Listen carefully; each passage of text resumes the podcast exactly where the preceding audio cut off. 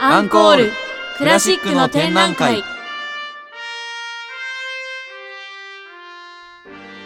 皆さんはクラシックはお好きですか？クラシックと聞くとなんだかお堅いなと考えているそこのあなた。この番組はそんなあなたにもクラシックがお好きなあなたにもとっておきの番組です。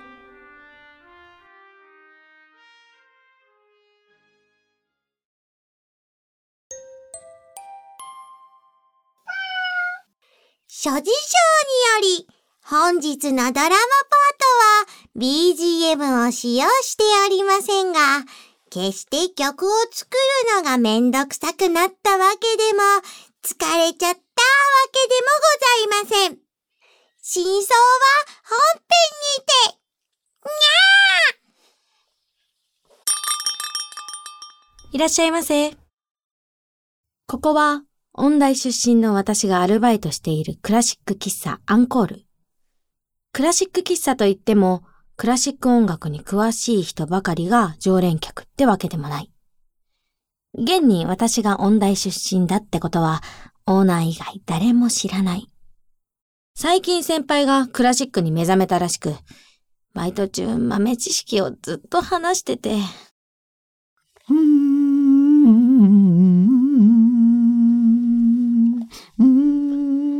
おはようございます。って、何やってるんですか、内田先輩。ああ、おはよう、萌ちゃん。優雅でいい朝だね。きっとバレエでも見に行って影響されたんですね。おすごいよくわかったね。ここまであからさまに踊ってたらわかりますよ。それで、何を見に行ったんですか？えっとね、なんたらスキーさんの春の祭典だっけな？ストラビンスキーね。ああ、そうそうそうそう。またなかなかマイナーなやつを。いやーなんかかっこよかったんだよね。踊りといい、音楽といい。なんかね、バレエっぽくなくてダイナミックなんだよ。ロシアバレエですからね。バレエリュスはちょっと特殊ですよ。俺もバレエやろっかな。本当に影響されやすいんですね。あ、そういえば、クラウス・マケラ式のパリ管弦楽団の来日公演のプログラムに春の祭典が入ってましたね。え、マジ俺また聞きたい。あの、このピアクラシックって雑誌の秋号にも載ってたん。ですけど、10月15日と10月17日、あと10月23日の3公演に、ストラビンスキーの春の祭典が入ってるん。ですよね。やばい、暑い。俺行っちゃおうかな。私も行こうかな。あ、一緒に行く？嫌です。はい。というわけで、うん本日の曲に行きたいと思うんですが、はい。ちょっと曲に行く前に、うん。皆さんに一大ニュース、そしてお知らせがございます。はい。実はですね、と夏にピアクラシックさんはいはとチケットピアさんが発行していて、うんひとま社さんが監修しているとピアクラシックというあの楽器店とかに置いてある雑誌があるんですけども、その雑誌でですね、あの夏号私たちの番組が取り上げられたんですい。が、取られましたね。実は秋号でも私たちの番組が取り上げられておりますわーい嬉しいですね。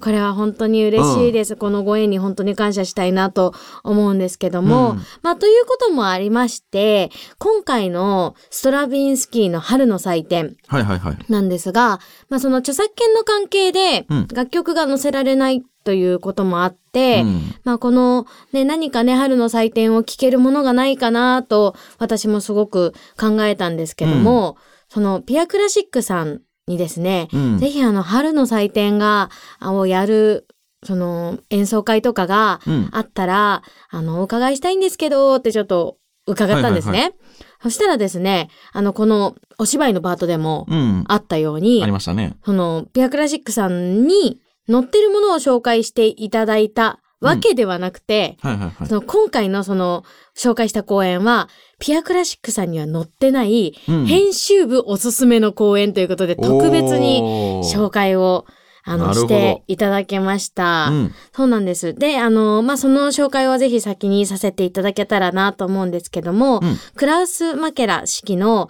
パリ管弦楽団の来日公演が、はいはいはいあの、行われます。10月の15日から23日までのツアーがなんですけども、うんそのツアーのうちで、と3公演だけストラビンスキーの春の祭典が入っているということで、先ほどお日にちを言った10月15日のあの、東京芸術劇場で行われる公演と、10月17日、サントリーホールで行われる公演、はいはい。そして10月の23日、大阪フェスティバルホールで行われる公演で、とストラヴィンスキーの春の祭典が演奏されるということなので、うん。皆さんぜひ、あの、足を運んでみてくださいと、編集部の方からね、あの、おすすめの公演でいただきましたので、ぜひぜひね、あの皆さんもね、まあうん。こう今回、あの、音楽がないということなので、ぜひぜひ、この、ね、演奏会に聞いていただけたらと思うんですけど、うんこの指揮のですね、クラウス・マケラという指揮者は、はいはいは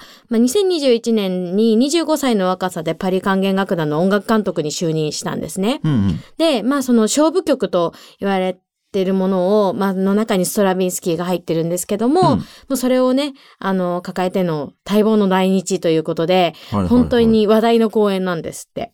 で、まあ今回は、あの、ピアクラシックの方では取り上げてないけど、ぜひ、あの、パリカンとのね、ストラビンスキーは、きあの、聞き物だと思うので、うん可能だったら紹介してくださいっていうことだったのなでるほ、ど皆さんね、ぜひ今回は音楽もね、あの、ないので、うん。ぜひこの公演を聞いたりとか、まあ公演以外もね、うん。あの、ぜひ聞いていただけたらと思います。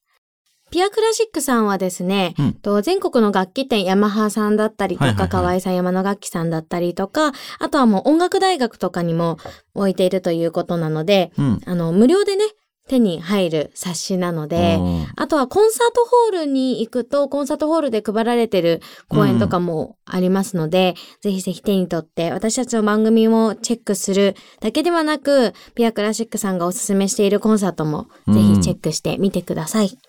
というわけで、はい。と本日はね、ストラビンスキーの春の祭典、なるほど。なかなか重いもの。や、ややこしいやつですね。うん重いなーって思うんですけども、うんまあ、このね、春の祭典、もしかしたら、バレエの中でもあまり知らない人ももしかしたらいるんじゃないかなとか思って、私もどういうふうに説明しようっていろいろ考えてたんですが、うんまあこのね、ストラビンスキーさん、まあロシアの作曲家なんですけども、うんこの人の名前もまた長くて読みづらいんですけど、イーゴリー・フョードロビッチ・ストロビスキー、ストラビンスキーさん。はい。ですね。あ噛みますねこれはそうそう、これ噛ん噛んじゃう、すごい、あの、口が回んなくなっちゃうんですが、まあ彼はですね、1882年から1971年まで生きたロシアの作曲家ですね。まああの、1971年までということもあって、あの、まあ著作権の関係で今回曲を流せなくて、あの、とっても残念なんですけれども、ぜひぜひね、あの、音楽を聴くだけでもいいですし、バレエと一緒に、ぜひあの、残っている DVD だったりとかを見ていただけたらと思うんですが、うん。まあ、このストラヴィンスキーが作曲した春の祭典というバレエはですね、うんまあ、同じくあの、ロシアの芸術プロデューサーであるディアギレフから委託を受けて作曲した、はいはいさはいはい。作品になります。うんまあ、初期の3作品として、火の鳥、ペトリウシカと春の祭典。この3つがよく知られてるんですけども、まあ、この、あの、バレエの曲を書くだけではなくて、ストラヴィンスキーは指揮者としても、うんうんまあ、ピアニストとしても活動をしていたんですね。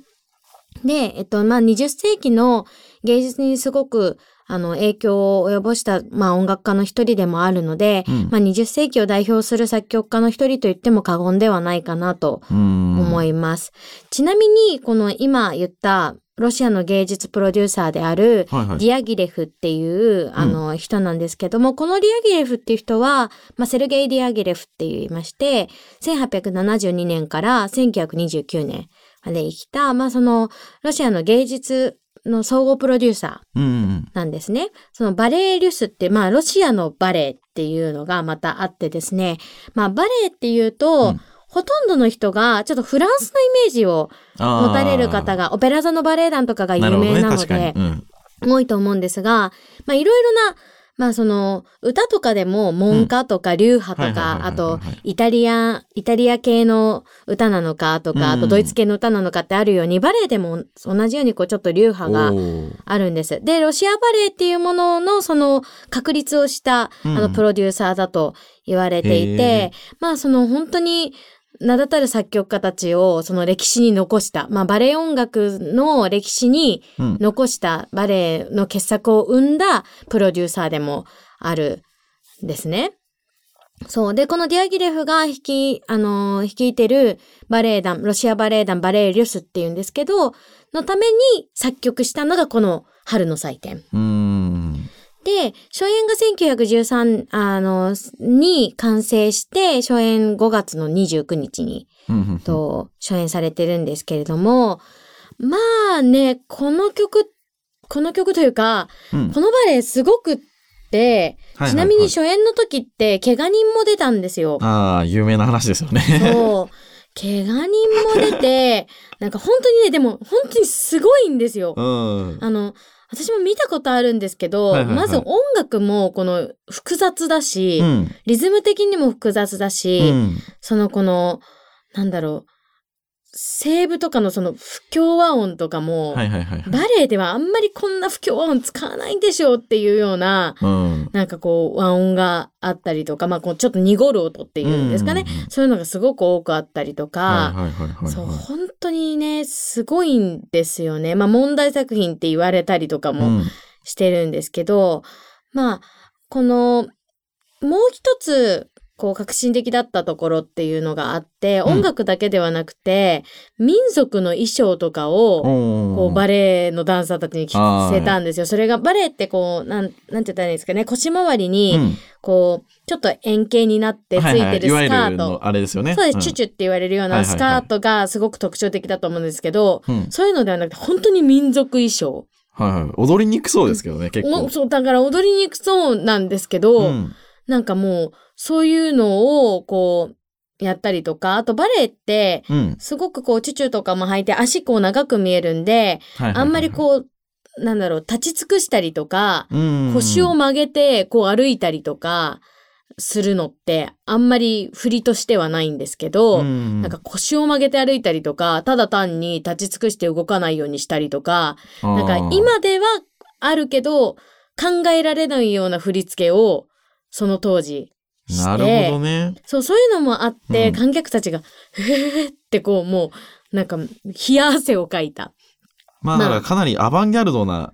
感じなんですかねそうそう、うんなんかあの、本当前代未聞だって言われてて、まあその、それを賛成する人とうん。反対する人、やっぱ聴衆ってやっぱ分かれて、はいはいはい。まあ激しい暴動が起きたりとか、うん。そう、なんか演奏中にもうその暴動で音楽が聞こえなくなっちゃったりとか、うん。もうほんと当時はね、あの、なかなかな作品だっていうのがあったんですよね。まあその当時って、うん。あの、ロマン派、後期ロマン派の。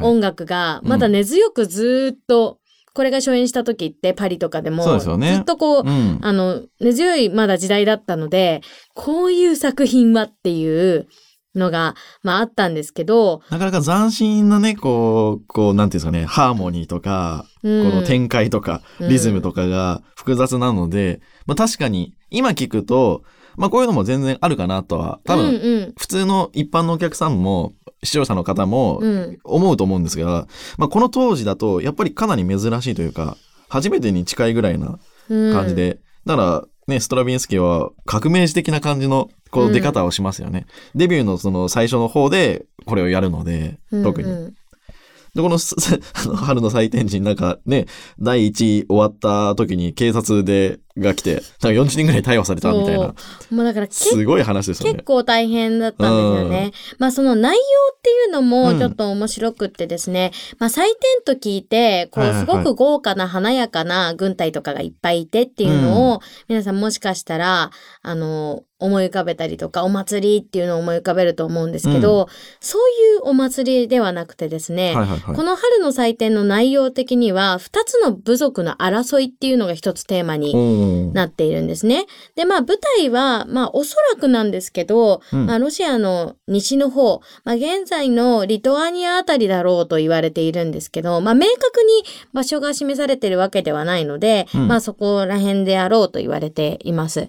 で、内容的には、二つの部部族が争って、その、その争いに対して太陽の神が怒るんですよ。うんで、そこの怒りを鎮めるべく、乙女たちを生贄にするっていう話なんですね。うんうんうんでまあ、この曲名で言う春の祭典っていう祭典は、まあだから、いわゆる人身供養のお祭りのことを、はんあの、指してるんですよ。うん。で、まあ、ストーリー的にも、その乙女たちが死ぬまで踊り続けるのを、村の長老たちが輪になって見る儀式っていう、そういうアイデアを元になるほどね。作っていて、まあだからその、だからもう、その時点でね、ちょうど後期ロマン派がまだうん。根強い人気だった時にそれをボンって出してくる、まあ奇抜な感じ。うん。そう。だからそれをまあストラビンスキーがその暴力とか神への信仰とか、うん人を生贄にするっていう内容とかを、そのロシアの民謡とはいかで、こう少しこう、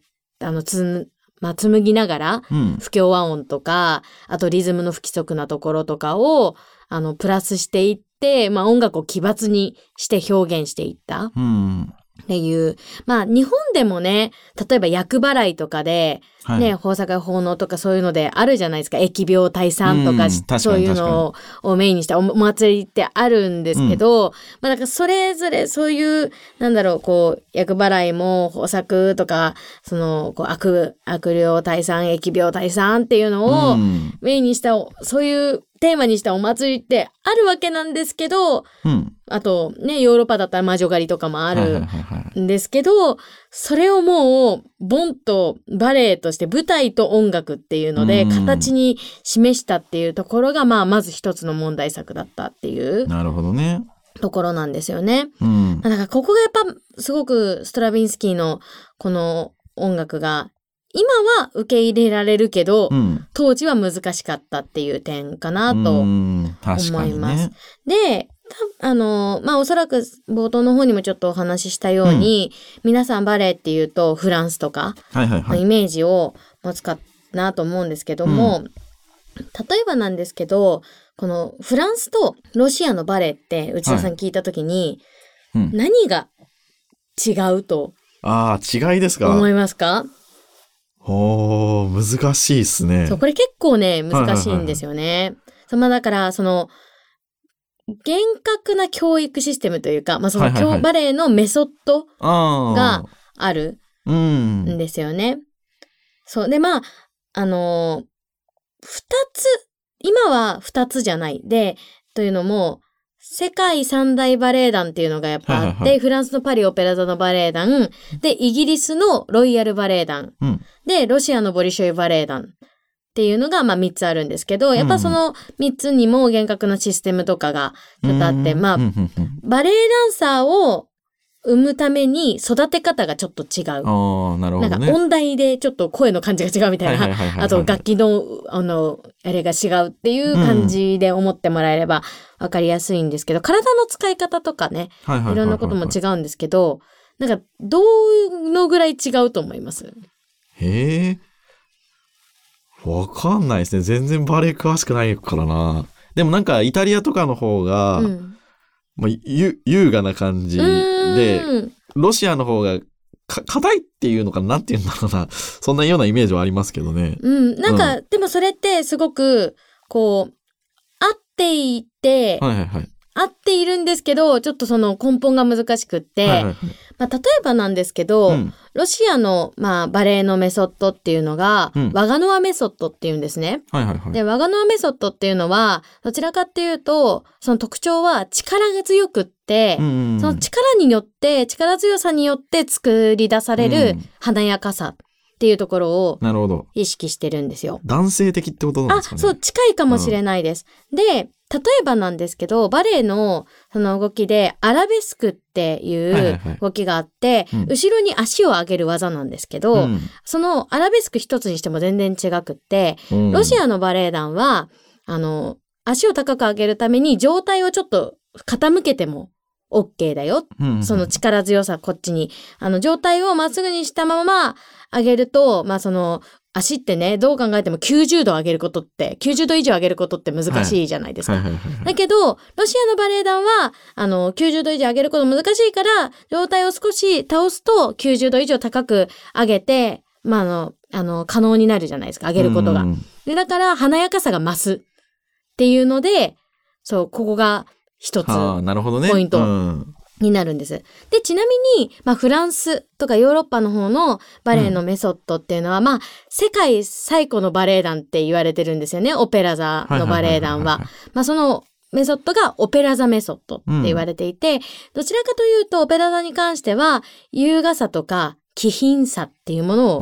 一つ、うんまあ、重視している。で、あの、先ほど言ったアラベスクっていう、後ろに足をポンって上げる、あの、技があるんですけども、その技は、あの、フランスの場合は、高く上げることよりも、正しい位置で足を使って上げること。だから別になるほど90度以上上がらなくても構わない。うん。そう、上げ方が悪ければ低い位置から始めていくんですけど、あの、だから、高く上げることばかりに意識を持つのではなくて、ちょっとずつちょっとずつ低い位置から、こう、やっていく。うん。まあ、伝統的な感じってことですよね。そうです、そうです。なんかオペラ座のメソッドは華やかさっていうよりも、バレエの基礎うん。っていうものを追求していて、基礎ができてなければ次に行くことは難しいって言われてるんですよね。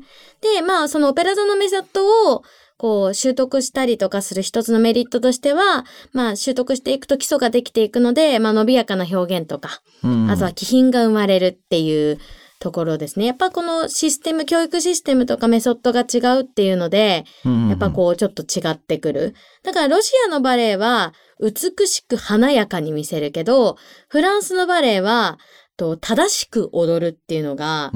一つになるので、そうなるとフランスのバレエのあの音楽っていうのは、うんどちらかっていうと、こう、ちょっと正しさがあるというか、規律があるような感じ。なので、例えばですけど、フランスのバレエだけじゃなくって、チャイコフスキーとか、うん。あの、の曲とかを、フランスのバレエ団がやるとまたちょっと違くなってくる。うんうんで、ロシアのバレエ団がやると違くなってくる。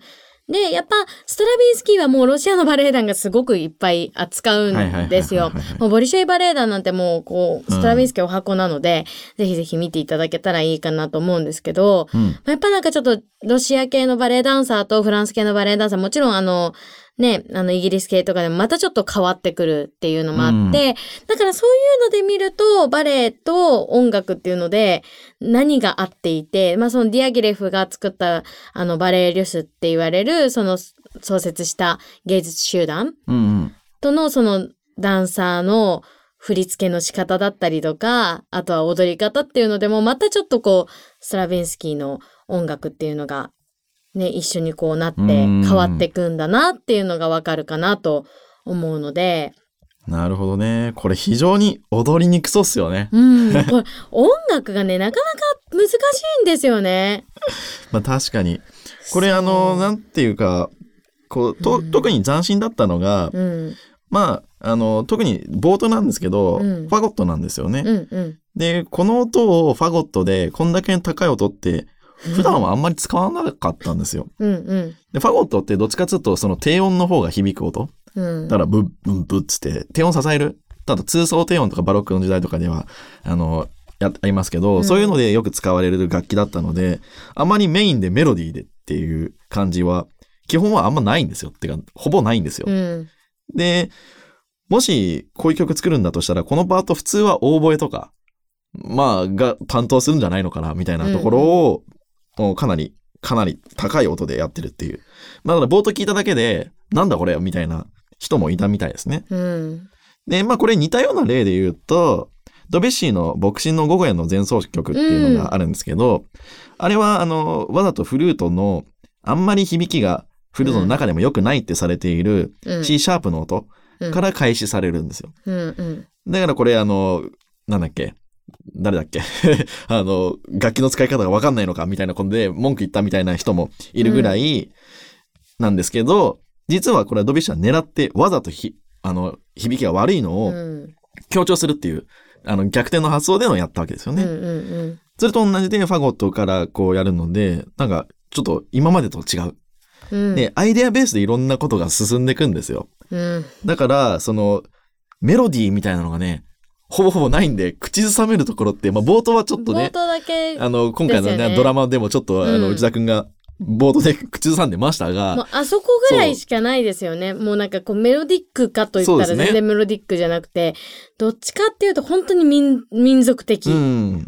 ん。だからいろんなね、複雑なものを絡み合って、だからメロディーだと基本メロディーが主役じゃないですか。うん。で、バックがあって、うん。で、メロディーを支えるためにそのハーモニーがあってみたいなうん感じで構成するんですけど、そういうのじゃなくて、その、どれもこれも主役みたいなのをうんばらまいて、あえて複雑なこうハーモニーにして、うんうんで、こう、わざと 不協和音の音程を入れるんですよ。これがね、結構面白いんですよね。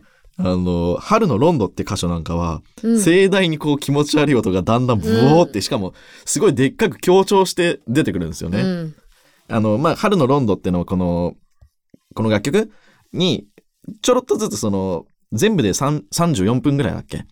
あるんですけれど、うんうん各章に分かれてるみたいな感じで、まあ、章題みたいなのがついてるんですよ。うんまあ、全部でその春の祭典なんですけれど、その春のロンドっていう鑑賞があるんですけど、うんそういうところではそういうのがあったりとか、あとはリズムに凝ってるんですよね。うん。リズムが。やっぱすごいですよね。だから、この当時、リズムのみで、こう、それを繰り返して、うん。なんていうんですかね、こう、強調するっていうことが、ほぼほぼ今までなかったっちゃなかったんですよね。うん。だから、これも斬新で。まあ、あの、ロシアの人は、そういうのがなんかあれなんですかね。プロコフィエフとかバルトークとかも多分ね、リズム表現をうん先鋭化していった人たちなんですけれど、うんまあ、それの先駆けというか、一番、あれですよね。うん。だから、ストラビンスキーわざとやってたっぽくって、この、なんていうんですかね、生贄の足がもつれるようなうん。シーンがあるんですけど、うん。そのシーンに合わせて、こう、え、オーケストラに演奏させると、難しすぎて、リズムが複雑すぎて、バレエ団が多分踊れないだろうと。うん。それを見越して、だからわざとオーケストラも演奏するの難しいんですよ。だから、合わないだろうっていうことで、うんそれを表現したんですけど、うん逆にそれがその、なんていうの、初演が失敗した理由の一つとも言われてますよね。うん。だから初演が、その、暴動がたくさん出たっていうのは、実はそういうこと、あの、なんていうのね、自分の今まで聞いたことない音楽がとか、表現がっていうのもあるけど、単純にそのオーケストラがうまくいかなかったっていう側面もあるっぽいですね。そうですよね。なんかこの、あの、一番最初にね、初演された時のはいはいはい1913年ってニジンスキーが振り付けして、うんしかも、シャンゼリゼ劇場で初演だったんですよ。はいはいはいはいはい。だからもうすごい、あの、賛否両論あったんですけど、うんまあその後、ベジャールっていう、モーリス・ベジャールっていうフランスのバレエの振付家が、うん。あの、猿の祭典を、と1959年に。ブリュッセルで、あの、初演して振り付けしたんですけど、うんまあね、そのこのベジャールのね、と、まあ、振り付けが、なんか、またストラヴィンスキーの台本とかをちょっと離れてて、うんもっと野生的で官能的で、なんかその若い人たちのこの肉体の躍動というか、なるほど。のの祭典を作り上げたのがあって、うん。なんかその創作をするのに、そのこの発情期の鹿の、うん、その交尾する鹿を描いた映画があったらしいんですけど、おそれをインスピレーションに、うん。なんか、あの、振り付けをしたんですって。なるほど、ね。でも、そのね、鹿の動きっていうのが、ストラヴィンスキーのこのリズム、うん、ダンダンダンっていうこのリズムにすごいぴったりで、うん。なんかその人間の欲望とか、うん生きるために戦うっていうのが、まあその生贄っていうとこもそうですけど、結局生贄にして太陽の神様を沈めるために生贄にしたっていうのもそうなんですけど、うんこのストラヴィンスキーの音楽のその猛烈さっていうのを視覚的にこうするっていうのが、モーリス・ジャベ、あの、ベジャールの、うん。が本当にすごいんですよね。まあそれこそ本当スキャンダラスな感じな感じではあるんですけど、そう。なんかもうこれ本当にすごいなと思ってて、うん。まあやっぱそれをまあ機にこのバレエ団、20世紀のその最大のバレエ団って言われるようなバレエが生まれて、まあそのバレエが古いものではなくて、ちゃんと殻を破って新しい時代に突入したっていうのがわかるような振り付けのものがあるので、皆皆さんぜひ。ひそれもね、見ていただけたらいいかなと思いますね。だこれで結構ね、ヒットはするんですけどね、この後、この、第二次、第第一次世界大戦の影響で、なかなかね、この、せっかくヒットしたりして、安定したね、収入が得られると思ったら、こう、本国から収入得られなくなって、スイスに移住して、うん。で、その後ね、フランスの国籍取ったりしたんですけれど、うん。なかなかあの、貧乏生活を後期は送ってたらしいですよね。うん。まあでもね、ストラビンスキーのあの作曲したこのバレエって本当にもうちょっと素晴らしいものが多くって、うんペトロヨシカも火の鳥もそうなんですけどもうぜひぜひね、皆さんね、春の祭典も含めて、まあ、スストラビンスキーのあの初期の三部作って言われるこの3つをね、ぜひね、聞いていただけたらいいかなと思います。うん。これね、原始、最初の頃は、と、その、後半とで結構ね、ストラビンスキーの、その作曲の毛色が全然違うんですよ。うん、違いますよね。だから、まあ、この今言った3つは、その原始主義時代っていうのなんですけど、うん。中間あたりになると新古典主義時代っていうのが出て、最後はセリー時代みたいなので、あのー全然変化がするんですね。うんうんで。セリーっていうのは、まあ、12音技法っていうシェーンベルクが編み出した、あのー作曲方法があるんですけれど、実はそのストラヴィンスキーは、シェーンベルクと対立してたんですよ。うん。で、なんであいつはみたいな感じだったのに、うん。シェーンベルクが亡くなった後ですかね。うん。それになってから、そのシェーンベルクが力入れてた12音技法っていうのを、あえてその使う。うん。だから、なんかツンデレなんですかね。よくわかんないんですけど。ど。なんでこの12本技法を使い出したのかよくわかんないんですけど、まあなんかそういう経緯とかいろいろあるんですかね。うんなんかそういうのがあるのかな。わかんないですけどね。うん。あと意外とね、1919年にはラグタイムの曲とかも作ってたりするんですよね。うんだからそういうジャズ界にも意外と影響を与えてたりするんですよね。だからこの、特にリズムを中心にいろいろやってたじゃないですか。うんうん。だからそういう音楽ってなかなかなくって、これ以降に、例えばその、ボレロとか、うん。リズム主体の曲っていうのが出てくるんですけれど、うんなかなかこの当時リズムを強調してメロディーがないみたいなのがないんですよね。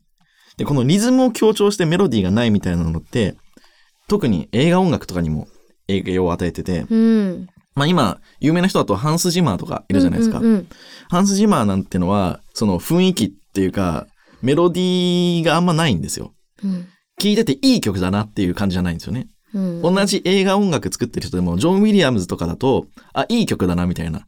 メロディーがある、スター・ウォーズとか分かりやすいじゃないですか。うん E.T. とか。うんうん。ああいう華やかさというよりかは、その画面上のその、なんていうんですかね、切迫感とか緊張感うんっていうのを、あの、うまく表現するのが得意な人なんですよね、ハンス・ジマが。うんでこういうのも、そのリズム主体だからなんですよね。うん。だからこういう音楽ってな、出てきたのが多分、こう、ストラビンスキーがそういう側面で、そっち側をフューチャーした。うんうんだからなかなかその、こう、革新的でいろいろ影響も受けてる人は多いですよねう。んううんん。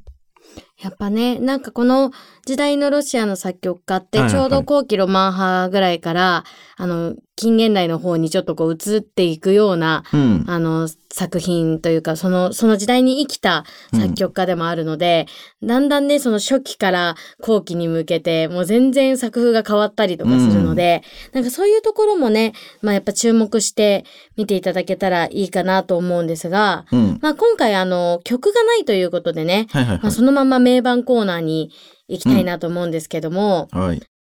アンコール名盤コーナあの、内田さんどうですか？名盤コーナー。名盤コーナーですね。うんこれね、まあ結構やっぱり人気なんですかね。いろんな人やってますよね。うん。それこそストラヴィンスキー自身もやってますよね。ああ、そうですね。うんまああの、この人だって結構後期まで生きてるので、うん、自作自演でちゃんとね、やってますからね。だから、一説によるとそのクラシック界の中ではインタビューとかうん録音とかがかなり残ってるタイプの人ですね。うん。で、そういうのが好きだったのかもしれないしね。うんうん、うん。いろんなところでいろんなたくさんあのあるので、一番そういうのが多いっていうふうに言われてますよね。そう、この確かね、えっと、一番最初の方の1929年ぐらいの録音なんですけど、はいはいはい。結構いい音で残ってるんですよね。まあ、その自作自演というか自分が指揮をして自分の曲を初めて披露したものとか、うんそういうものって必ずしもすごいいいものとは限らないじゃないですか。どちらかっていうと、いろんな人がやってっていくので、だんだん完成していくっていうのがありますよね。っていうのがあると思うんですけど、結構すごいいい録音だったんですよね。音も結構いい音で、この時代にしてはすごくいい音で残ってるなっていう音だったんですよね。で、なんかこう、テンポ感とかも割とリズムとかは、うん。あの、軽いんですけど、アタックも軽い。だからアタック強い印象なんですけど、うんこのストラビンスキーの春の祭典って。はいはいはい。だけど、このストラビンスキーが1929年に録音してるやつは、割とね、なんか軽めなんですよね。うん。私あんまりこう、なんか力が、の出したり引いたりっていうのがなくて、うん割と同じ感じで、冷静に、うんなんか割とクールな感じでまとめてるような印象で、なんかちょっと最近あるようなダイナミックのいあんな演奏とかとはちょっと違う感じなんですけど、うん。そう、だからもしかしたらこれが彼が本来求めてた姿なのかも、そのぐらいこう、カッカッカッカッと進んでいくぐらいが、クールに進んでいくぐらいがいいのかもしれないなとか思ったりして聞いてはいて、ぜひね、このうんストラビンスキーがせっかくなら作曲家が振ってるやつをね、聞いてからいろんなところうんをね、聞いてみていただけたらいいかなと思うんですけど、うん。あとはですね、そうですね。僕が持ってる、CD 持ってたのは、うんピエール・ブーレーズ版持ってるんですけど、うんうんうんえっと、1969年だったっけな？うんえーこの人2回ぐらいやってるんですよね。うんえーで、いわゆる9番っていう方なんですけれど、うんまあ、このピエール・ブーレーズって人自身が、まあ、現代音楽家なので、うんスカーのこう読み込みが、こう、深いんですよね。うんだから、その、あ、こんな感じでまとまってるのかっていうのがわよくわかりやすくて、うんその初演のね、時の話じゃないですけど、なかなか最初の頃は、この曲難しすぎて、こう、まとまった感じの演奏っていうのが、なかなか難しかったらしいんですよね。うんで、だんだんこの50年代以降になってくると、あの、楽団が上手くなってくる。うんうんというので、こう、まとまってきて、で、ここら辺の時期のやつはやっぱいいのがよく、あの、多くて。あと僕うん好きなのは、スベトラーノフのソビエト国立、えー交響楽団とか。うんこれも結構ね、ダイナミックで、あの、好きでしたね。うんあと、コリン・デイビスのコンセントヘボ感。こちらもかなりおすすめでしたね。うーんいろいろね、みんな結構たくさんやってるんですよね。出ますよね。と、ショウティもやってますしね。あと、まあ、ブレーズもそうですけど、うん。なんか、多分私、普通なら、うん。多分、この春の祭典を聴き比べする中で、はい。この彼の演奏は絶対みんな聴かないのかなと思ってるのがうん。一つあって、デュトワが、シャルル・デュトワがモントリオールとやってるのがあるんです。うん。え、というのも、デュトワの式の持ち味って、なんで聞かないかっていう、これを春の祭典の時聞かないかっていうと、はい。結構繊細で、うん。こう歌うああ。なんか、デュトワが結構歌いながらこう指揮するっていうのもあるんですけど、こう歌い出すような、こう、まあそれが持ち味というか、彼の指揮することでの一つの、まあ、素晴らしいものっていうのがあるんで、多分ほとんどの人がこの春の祭典でデュトワのやつは、こうダイナミックさっていうところも含めて、あまり聞かないのかなって思うんですけど、まあやっぱ力がある演奏ではないけど、キレはしっかりしてるし、うん。あと何がいいって一番最初にチューレレレレレってこう出てくる、はいあの音がすっごい綺麗。だから歌、歌うんですよ、最初はすごく。うん。で、だから音色のその洗練さとか綺麗さとか、繊細さで、繊細さとか歌い方とかはいが、やっぱり綺麗で、そこから音を膨らましていくその表現うんっ。ていうのが本当に綺麗で、私は、やっぱこの静かな、一一瞬こう、生贄の踊りとかが終わった後とか静かにパッとなるじゃないですか。うんこの静かになった瞬間とかのこの繊細さ、ピンとして張り詰めた感じとかが、この、あの、録音すごく好きで、うんちょっと私的にはね、結構この録音が好きだったなっていう、なんかダイナミックなものが多いからどうしても。まあそうですね。ううんん。まあもちろんダイナミックじゃなくやってるのも多いんですけど、その一番最初のその言った、このストラビンスキー自身がやってるのがすごいダイナミックな感じではないから、全体的に。だから余計にデュトワのが、なんかこう、綺麗に聞こえたというか、私は好きだったなっていうそのテンポ感とか、うん、リズムの感じとかも、あの、ただ単に強い音をバンバンバンバン鳴らすとか、爆発させるっていうわけではなくて、なんかこう、やっぱ落ち着かせるリズムにするというかやっぱ春の祭典って書いてあるから、うん。うん。どうしても祭典で踊りを踊るっていうのがあるじゃないですか。そうですね。だからそこを結構基盤としている感じがしてう、ん。そう、すごい良かったなって思いましたね。なるほどね。割と一番う綺麗かも。うん綺麗な春の祭典かも。わかりやすいかなと思いますね。僕あとおすすめなのがですね、まあ、うん若い人でもちょっと聞いてみようと思ったんですけど、グスタボ・ダルメル、ルダメルの、えっと、シモン・ボリケル、ボリ、ボリバル・オーケストラうん。とやった2010年ぐらいのやつですね。ほんとつい最近なんですけど、このシモン・ボリバル・ユース・オーケストラは、なんかね、アマチュアオケらしいんですけどね。うん。なんか、あのー結構、その点で言うと、若い感じの、その、躍動感が逆にあっ、て、その、全体的にちょっとテンポは早めなんですけれど、迫力があって、あのーかなりダイナミックさのブワンっていうのが強強いです。ね。あとドラムとかがね、あの、思いっきりドンドンやってるところがあって、うん。そこが、あの、ちょっとね、あの、想像とちょっと違う感じが入ってて、うん。結構これ、なかなか良かったんですよね。うん。これだから最近の人を聞くのも面白いかなとうん。うん。思いましたね。割とやっぱり最近だとね、ちょっとダイナミックな演奏は多いですよね。そうですよね。うん。やっぱその、振りの感じとか、あとはそういうこう、ダイナミックな演奏がだんだん多くなってるから、うん。そう、だからいろんな演奏を聞いてみるとまた面白いかなと思いますし、うん。それこそ、あの、一番最初にね、お話しした、はいピアクラシックの編集部さんが、うんぜひ聞いてくださいって言っている、はいはいクラウス・マケラの、その、まあ、うん。あの、ね、プログラムというか、あの、勝負曲なわけですから、うん。ぜひストラビンスキーの春の祭典がね、と用意されてる、この来日公演、パリ管弦楽団との来日公演を聞いていただけたらいいかなと思いますね。うん。ね、10月15日から23日までツアーしてて、そのうちの3公演がストラビンスキーの春の祭典ってどんだけいろんなプログラムやるんだって思うんですけどね。うん。すごいですね。いや、結構ボリューミーなと思うんですよね。春の祭典をまずやる時点で結構ボリュームあるっちゃありますからね。